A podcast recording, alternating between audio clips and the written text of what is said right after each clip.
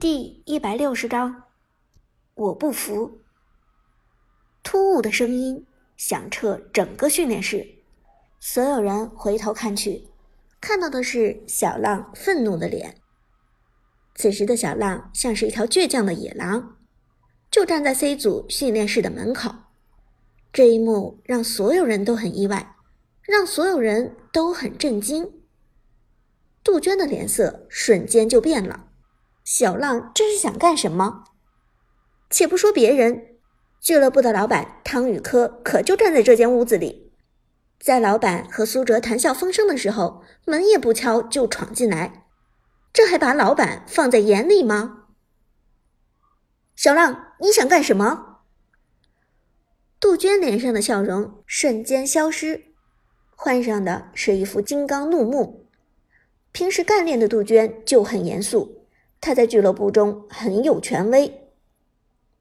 看到小浪的表现，C 组的边路选手小浪的老队友阿飞也皱起了眉头。小浪，你冷静点，胜败乃兵家常事，你不要这么激动嘛。而听到小浪的一声“我不服”，汤宇科的眼睛眯了起来。虽然说话被小浪粗鲁的打断，但汤宇科却并不生气。他早就知道小浪脾气很古怪，性格上与众不同。但作为一个俱乐部的领导者，汤宇科有一定的气量。如果连这点容人之量都没有，他也不配成为一个老板了。小浪，你是对刚才那场比赛表示不服，还是对我的决定表示不服？汤宇科慢条斯理的问道。语气中充满了一个老板该有的威严。虽然汤宇科今年才二十九岁，与商场上的那些老油条、大狐狸无法相提并论，但对小浪这个只有十八岁多一点的男生来说，汤宇科已经阅尽千帆了。而面对俱乐部的老板，小浪并没有胆怯，他抬头看着汤宇科，沉声说道：“我都不服。”比赛我不服，您的决定我也不服。小浪，你说话可要注意点。”杜鹃立即厉声说道。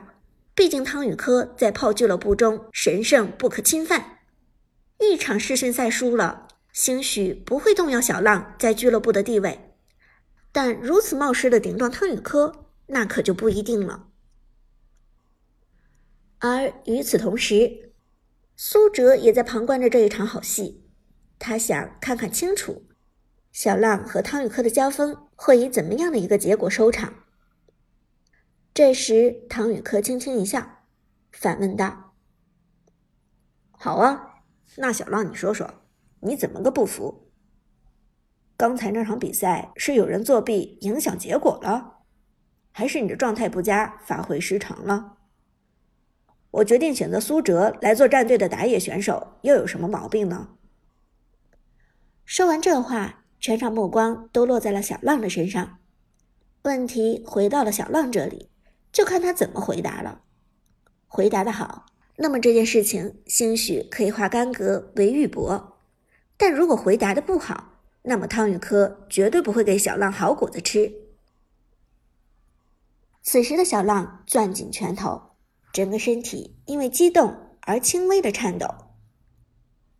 好，那我回答你。”小浪沉声说道。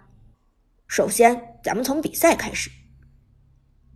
不得不承认，苏哲的百里玄策上一场的表现的确很不错，但这又怎么样呢？只能说明百里玄策这个英雄很强势。要知道，职业赛场上百里玄策常常被办并不是没有道理的。”因为这个英雄谁用谁超神，要知道苏哲到了职业赛场上根本没有可能拿到百里玄策。汤宇科静静的听着，时不时点点头，看得出来小浪的话他的确听进去了。你继续。汤宇科抬头看了小浪一眼，低声说道：“小浪道。”我听说苏哲之前是打上单位的，打野并不是他最擅长的位置。原本一个打上单位的选手来打刺客，这不就是开玩笑吗？而且苏哲上周拿出的就是百里玄策，这周又拿出百里玄策，我强烈怀疑他只会这一个刺客。选他做咱们战队的打野，难道不冒险吗？更何况百里玄策在职业赛场上根本无法被放出来，这样一来，苏哲又有什么用？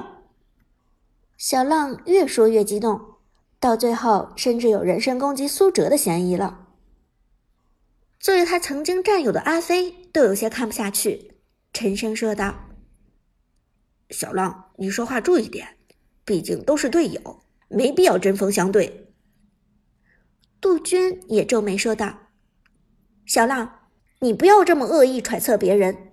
我很了解苏哲，我知道他的英雄池深不见底。”但小浪却依然故我，抬头看着汤宇科说：“阿汤哥，我是为了咱们俱乐部好。苏哲只有这一场高光表现，就凭这么一场就轻易做决定，并不是一个明智之举。您觉得呢？”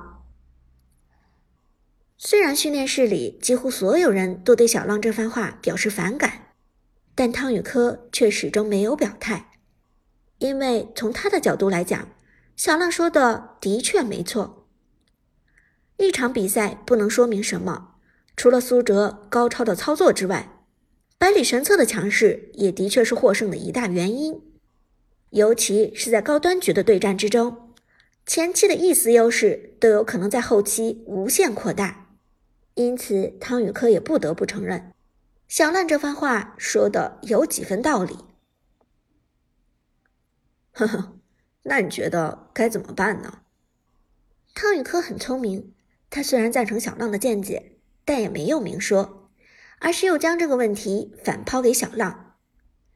汤宇科知道小浪的脾气古怪，但他也明白眼前的苏哲同样不是等闲之辈。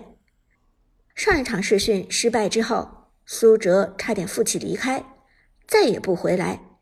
临走之前，还和俱乐部元老老 K 大吵了一架。这件事他心知肚明，因此现在如果自己公然表示支持小浪的看法，那么难保苏哲不会翻脸。而听了汤宇科的询问之后，小浪也坦白的说道：“我觉得为了俱乐部考量。”不能让苏哲一个百里玄策就确定他的水平和实力，世巡赛至少再打一场，看看他的英雄池怎么样。说着，小浪似是挑衅一般看向了苏哲，大声的说：“下一场世训赛，我不再用李白，苏哲也不用百里玄策，我们再次以双方打野身份较量一场，看看谁胜谁负。”听了这话。汤宇科露出笑容：“你的意思是准备再次向苏哲挑战了？”小浪点头说道：“没错。”汤宇科表面上不动声色，其实内心还是很支持小浪的想法的。对于他来说，毕竟现在是为俱乐部选拔人才，而为了保证选拔的公平性和准确性，试训赛的次数越多越好。但他还是很鸡贼的，没有直接说出来，而是反问苏哲道：“那么，苏哲，你愿意接受小浪的挑战吗？”苏哲两手一摊，他又能说什么呢？当然是同意了。毕竟小浪当众质疑他的英雄池不够深，这对于一名王者荣耀玩家来说，简直就是羞辱。苏哲的英雄池那可是深不见底。我随意打多少局，结果都是一样的，不过就是过程不同罢了。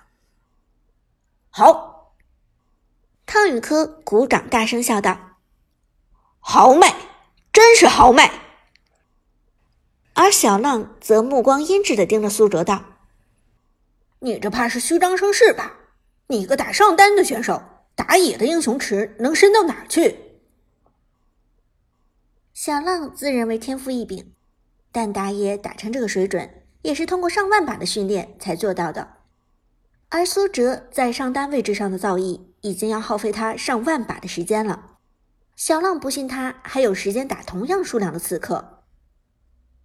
因此，听到苏哲的话，小浪就觉得他是在虚张声势，但苏哲却淡然冷笑：“是不是虚张声势？一会儿不就知道了。”他从来不喜欢耍嘴皮子功夫，什么事情还是要用行动来证明。真的强者用行动说话。这时，汤宇科高兴的拍了拍手，道：“好，好，好，那咱们试训赛就加赛一场。这样一来，无论谁输谁赢，彼此也有个说法，对吧？”